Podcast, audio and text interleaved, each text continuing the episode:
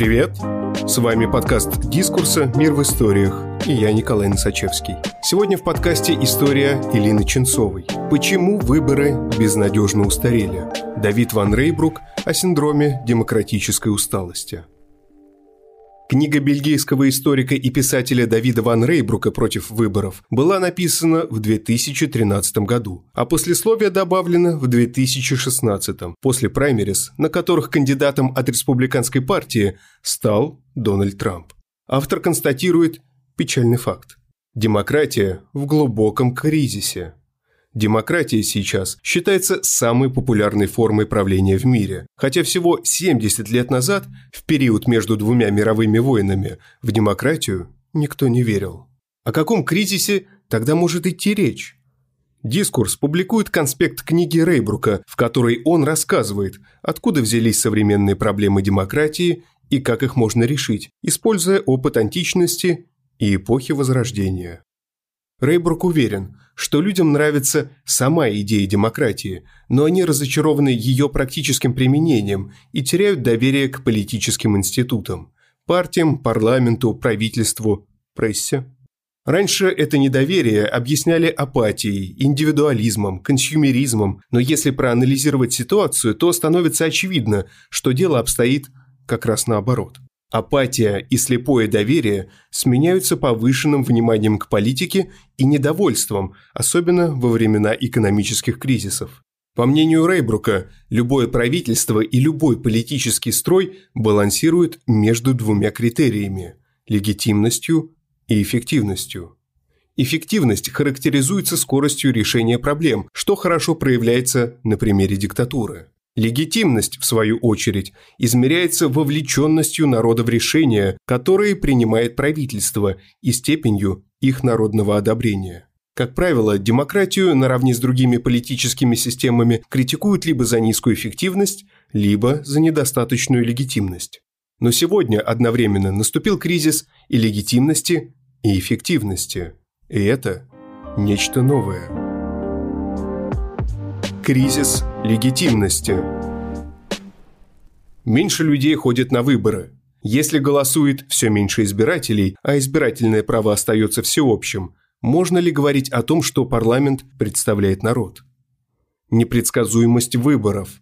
Несмотря на то, что люди ходят на выборы меньше, предпочтения тех, кто ходит, становится все труднее предсказать. Те люди, которые голосовали на одних выборах за одну партию, вполне могут проголосовать за другую. Контролировать текучку невозможно. Отсюда непредсказуемость итога выборов. Меньше людей в партиях. Все меньше людей считают нужным или важным вступать в политические партии. Статистика показывает, что число обладателей партийных билетов с каждым годом становится все меньше. Кризис эффективности. Переговоры по созданию коалиций длятся слишком долго. Политические процессы замедляются, формирование кабинетов в правительстве происходит гораздо медленнее. Например, Бельгия, начиная с 2010 года, полтора года просуществовала без правительства. Это связано в том числе с тем, что документы становятся все объемнее, примечаний и тонкостей все больше. В мире, где на первый план выходит гибкость и быстрая реакция, медлительность становится серьезной проблемой. Партии, входящие в состав правительства, подвергаются давлению. Правящие партии после своего срока в парламенте теряют своих сторонников. В 80-х и 90-х процент потери у правящей партии в Европе увеличился с 3,5% до 6%, а в наши дни достиг 8% и продолжает расти. Логично, что никто не хочет вставать у руля государства, когда цена правления настолько высока. Государственное управление замедляется. Правительство все реже становится способны на большие проекты, которые раньше создавали им престиж. Теперь такие проекты – всего лишь обременительный груз, ведь правительство связано по рукам и ногам национальным долгом, транснациональными корпорациями, международными соглашениями, а в Европейском Союзе – еще и европейским законодательством. По мнению Рейбрука, бессилие становится ключевым словом нашего времени. Люди бессильны перед правительством, Правительство бессильно перед Европой, Европа бессильна перед лицом остального мира. Коммерческие СМИ, политика и бизнес превращаются в Бермудский треугольник, в котором мистическим образом тонут все благие намерения. Таким образом, наступившая одновременно кризис эффективности и кризис легитимности усиливают друг друга.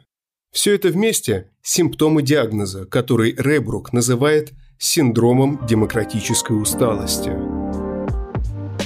Кто виноват? У поставленного диагноза должна быть причина, и многие пытаются ее найти. Популисты винят во всем политиков и политический персонал. Они уверены, что стоит только сменить политиков, и все вернется в норму. Это попытка справиться с кризисом, повысив легитимность правительства. Технократы, напротив, склонны обвинять саму демократию. По их мнению, она слишком медлительна и неповоротлива. Они полагают, что нужно искать более эффективные методы управления и, соответственно, повышать эффективность. Еще один лагерь представлен сторонниками прямой демократии или антипарламентаристами. По их мнению, институт представленной демократии устарел, и потому его нужно отменить, распустить парламент и дать людям напрямую общаться с лидером. Это довольно опасное движение, потому что в 20-х годах прошлого века многие антипарламентаристские движения переродились в коммунизм и фашизм, а ярые противники представленной демократии Ленин, Муссолини и Гитлер привели свои страны к тоталитарным режимам. И Рейбрук утверждает, «Популизм заключает в себе опасность для меньшинства, технократия – для большинства, антипарламентаризм – для свободы». На самом деле синдром демократической усталости вызван слабостью представительной демократии. Антипарламентаризм не справляется с ней, потому что не изучал саму идею представительства. Рейбрук считает, что все исходит из ложной предпосылки о том, что представительство в формальном совещательном органе неразрывно связано с выборами. Его диагноз Виновата не представительная демократия, а выборно-представительная демократия. И никакие требования прозрачности, декларирования собственности не помогут, если не устранить то, что на самом деле вызывает болезнь. Существует ли демократия без выборов? Рейбрук заявляет, что несмотря на распространенное мнение, выборы и демократия не синонимы. Так только кажется. Даже Всеобщая декларация прав человека 1948 года почему-то определяет выборы как основной способ выражения воли народа. Такое ощущение, что составители текста 1948 года считали метод выборов одним из основных прав человека, пишет он. В этом и заключается причина синдрома демократической усталости мы превратились в электоральных фундаменталистов, которым присуща несгибаемая вера в то, что демократии без выборов не бывает, что выборы необходимы и даны нам свыше. Электоральные фундаменталисты отказываются видеть в выборах способ участия в демократии, считая их самоцелью, священным принципом. Сильнее всего это заметно в международной дипломатии – Западные страны надеются, что когда государства типа Афганистана, Конго или Ирака встанут на путь демократии, у них будет происходить процедура выборов по западному образцу с урнами, кабинками, бюллетенями и списками кандидатов. А пока этого не будет, инвестиционных денег таким государствам никто не даст. Словно выборы – это волшебный рецепт всеобщей справедливости и благополучия. Демократия становится продуктом на экспорт, Изготовлено, упаковано, инструкция прилагается, осталось только собрать. А если у потребителя проблемы, то виноват он, а не производитель. Выборы могут препятствовать демократии, о чем постоянно забывают ради удобства. Что странно, выборы являются основным инструментом всего 200 лет, а люди экспериментируют с демократией около двух с половиной тысяч лет. Однако многие до сих пор считают, что это единственно возможный вариант. Конечно, привычка играет здесь свою роль, и мы не можем отрицать того, что предыдущие два века выборов отлично справлялись со своей задачей. Но при этом забываем, что выборы возникли совершенно в другом контексте, чем тот, в котором им приходится функционировать сейчас. Когда выборы становятся скорее помехой, чем полезным методом, стоит обратиться к способам, которым демократия осуществлялась в прошлом. До появления первых республик органы правления зачастую назначались жеребьевкой, а выборы в современном понимании использовались лишь в том случае, когда для должности необходимо было отобрать наиболее компетентного человека. При этом выборы, в отличие от жеребьевки, никогда не считались демократическим инструментом в политике. Сочетание выборов и жеребьевки успешно функционировало много столетий, а потом жребий в XVIII веке проиграл борьбу с выборами и был устранен. По мнению Рейбрука, выборы стали системой, которая была создана для приведения к власти новой, непотомственной аристократии. Она демократизировалась за счет расширения избирательного права, но все равно осталась вертикальной. В такой системе выборы оказались чем-то вроде социального лифта для некоторых избранных.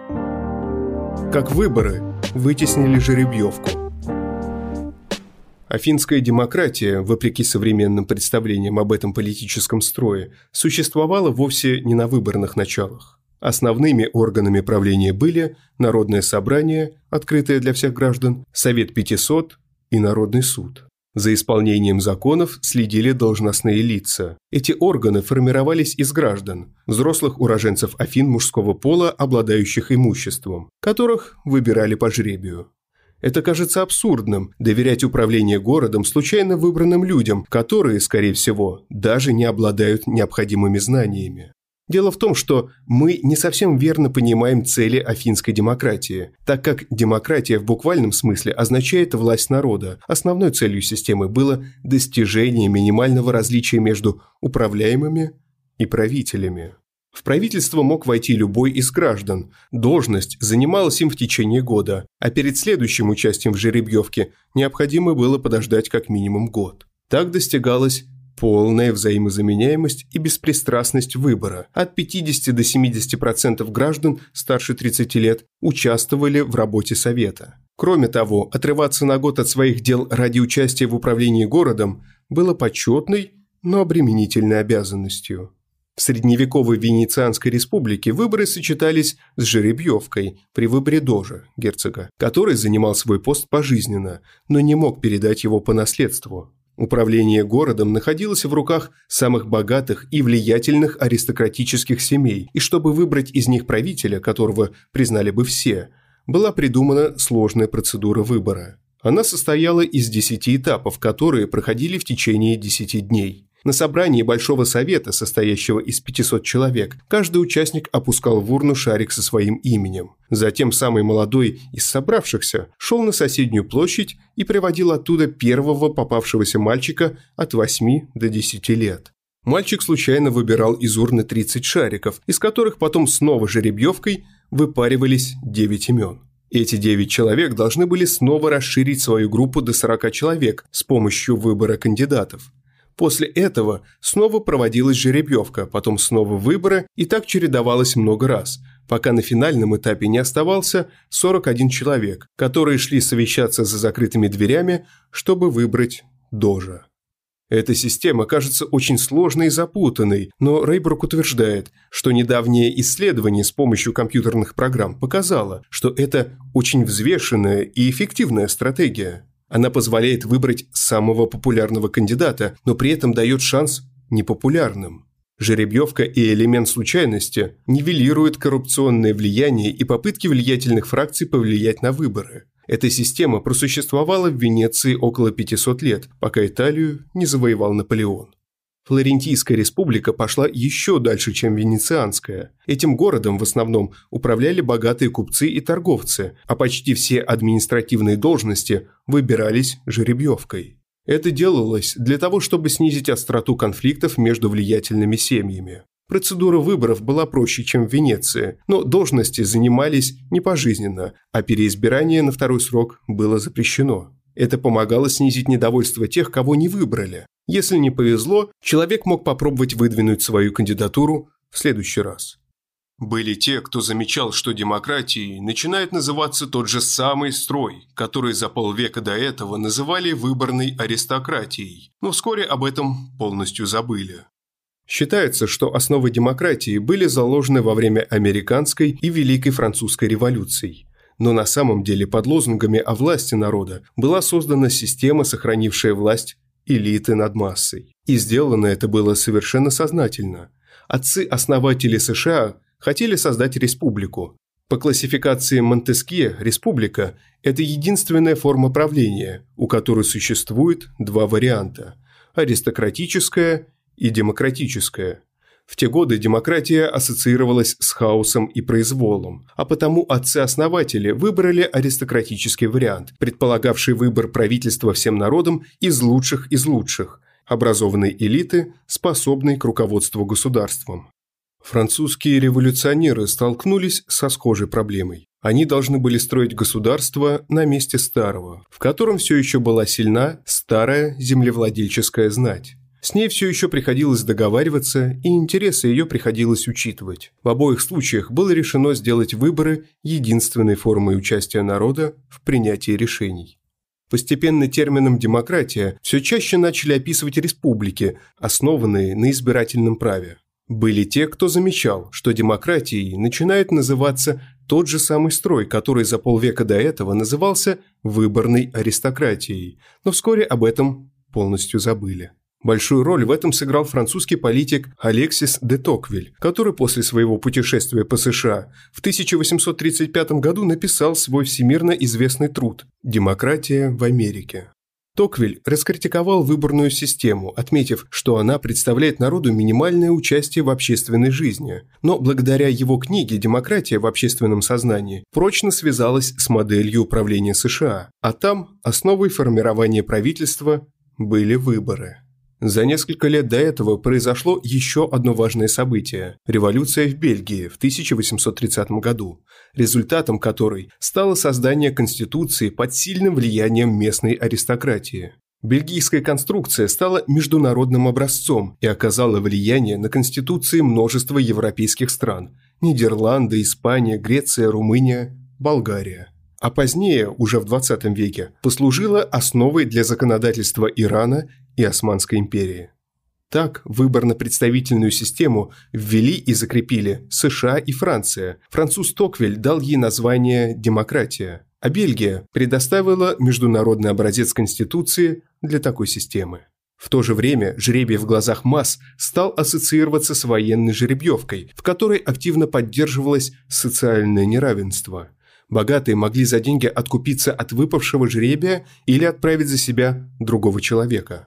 По иронии, то, что должно было нейтрализовать неравенство, стало считаться инструментом его насаждения. Потому за последующие два столетия жеребьевка почти полностью исчезла из политических систем, сохранившись только в качестве метода выбора присяжных заседателей в суде. Конституция через краудсорсинг. На фоне всеобщего кризиса многие правительства пытаются применять новые инициативы. Наиболее интересным Рейбрук называет попытки создать институты делиберативной демократии с применением жеребьевки. Первые опыты были проведены в Британской Колумбии и Онтарио. В первом случае попытались совершить реформу избирательной системы с помощью 160 произвольно выбранных граждан. Привлечь граждан решили из-за необходимости реформы системы с мажоритарной на пропорциональную и возникающего конфликта интересов. Партии пришлось бы менять правила во вред себе. Идея показалась разумной и политикам Онтарио, которые собрали репрезентативную группу из 103 человек, в которую входили 52 женщины и 51 мужчина самых разных возрастов, социальных классов и профессий. Назначался только председатель этой группы. Но, несмотря на активную разработку проектов, они так и не смогли повлиять на политику. Предложенные инициативы необходимо было утверждать на референдуме, и в Британской Колумбии законопроектом не хватало всего пары процентов для прохождения порога в 60%. Дальнейшие попытки были встречены с меньшим энтузиазмом. На аналогичном референдуме в Онтарио проголосовали меньше 40% граждан, поэтому проект не состоялся. В 2003 году в Нидерландах была предпринята еще одна попытка – Оппозиционная партия D66 инициировала основание гражданского формула по аналогии с Канадой. Но спустя три года партия в результате досрочных выборов вышла из правительства, и проект не получил развития. Пример Нидерландов и Канады показывает, что жеребьевка остается слишком необычным демократическим инструментом, чтобы получить настоящую легитимность. Во всех трех случаях выбор представителей проходил по схеме жеребьевка, самовыдвижение, жеребьевка. И во всех трех случаях проекты закончились неудачей. Наиболее удачный эксперимент с прямой демократией случился в Исландии. Там, основываясь на опыте Канады и Нидерландов, решили принять новую конституцию. Для этого была собрана группа из 522 кандидатов, каждому из которых достаточно было собрать 30 подписей в свою поддержку. Затем из них жеребьевкой выбрали 25 человек, которые и должны были написать новую конституцию. Проблему легитимности решили следующим образом. В обсуждении принципов нового главного закона участвовали тысячи граждан – после чего избранные 25 человек открыто выкладывали основанный на этих дебатах вариант Конституции. Затем все желающие снова предлагали свои изменения. Всего набралось почти 4000 комментариев. Весь процесс подготовки проекта Конституции занял 4 месяца. Она была принята на референдуме. В поддержку нового основного закона высказались две трети населения. Впоследствии эту конституцию назвали первой конституцией, осуществленной через краудсорсинг. Но и здесь есть слабый момент. Малая репрезентативность выборки в 25 человек.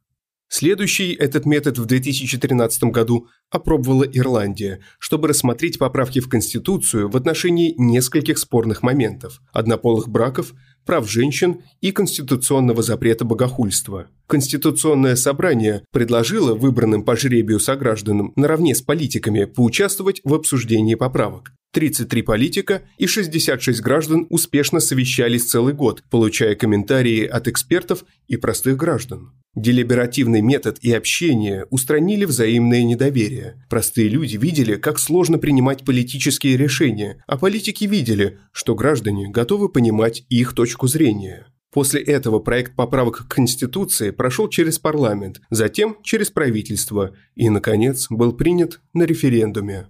Рейбрук замечает, что об этих опытах мало известно, потому что этот метод до сих пор вызывает большие сомнения у политиков. СМИ, в свою очередь, не освещают происходящее, и люди остаются в неведении. Решение. Модель эффективной и легитимной демократии. По логике Рейбрука, демократия должна осуществляться как электорально через выборы, так и алиаторно, по жребию. Как показывают примеры выше, эта система может работать не только в древних городах-государствах. Для этого, в первую очередь, необходимо институционально и конституционально закрепить жеребьевку как способ избрания народных представителей. Такая идея вызывает много вопросов и сомнений, но ученые уже предположили несколько десятков вариантов того, как можно внедрить жеребьевку в существующую систему и справиться с кризисом легитимности. Чаще всего речь идет о создании палаты парламента, собранной из выбранных по жребию людей. Исследователи полагают, что это может существенно понизить уровень коррупции.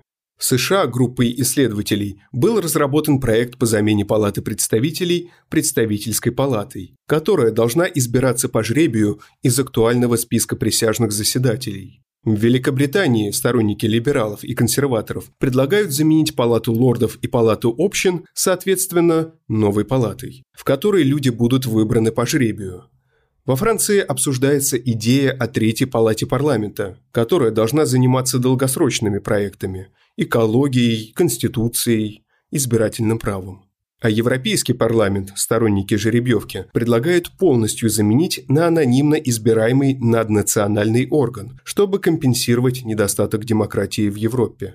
Все эти проекты предполагают, что возможная некомпетентность случайно выбранных представителей будет компенсирована приглашенными экспертами, которые в нынешней системе тоже консультируют правительство. Исследователи согласны, что кандидаты по жеребьевке должны избираться на небольшой срок и формировать только законодательную палату. Все эти варианты предполагают корректировку уже существующих систем. Но американский исследователь и политик Террел Бурисиус, в течение 20 лет проработавший в правительстве штата Вермонт, предложил совершенно новую модель демократии, базирующуюся на жеребьевке. Эта схема на практике легко адаптируется под заданные условия, но пока не совсем понятно, как к ней перейти от современной системы правительства. Рейбрук предлагает проект такого перехода в пять этапов. Первое – разработать отдельный закон, как Ассамблея граждан Британской Колумбии. Второе – разработать все законы в рамках определенной политической сферы, Например, в сфере, которая является настолько спорной, что избранные должностные лица предпочтут уступить ее гражданам, либо где у законодателей есть конфликт интересов, обусловленный сроками полномочий, зарплатой или избирательным законом. Третье – повысить делиберативное качество гражданской инициативы или референдума. Четвертое – заменить избранную палату двухпалатной системой. Пятое вместо выборного законодательного органа провести в жизнь целый законодательный процесс. Рейбрук уверен, жеребьевка – это новый шанс демократии, и воспользоваться этим шансом нужно как можно скорее, иначе демократия рухнет. Спасибо, что слушаете нас. Если вам нравится, что мы делаем, подписывайтесь на «Мир в историях». Нас можно найти на всех подкаст-площадках. Там же можно и оценить наш подкаст. И, конечно, присылайте свои истории нам на почту. Дискурс – некоммерческий журнал. Поддержать подкаст можно на нашем сайте. С вами был Николай Носачевский. До встречи через неделю.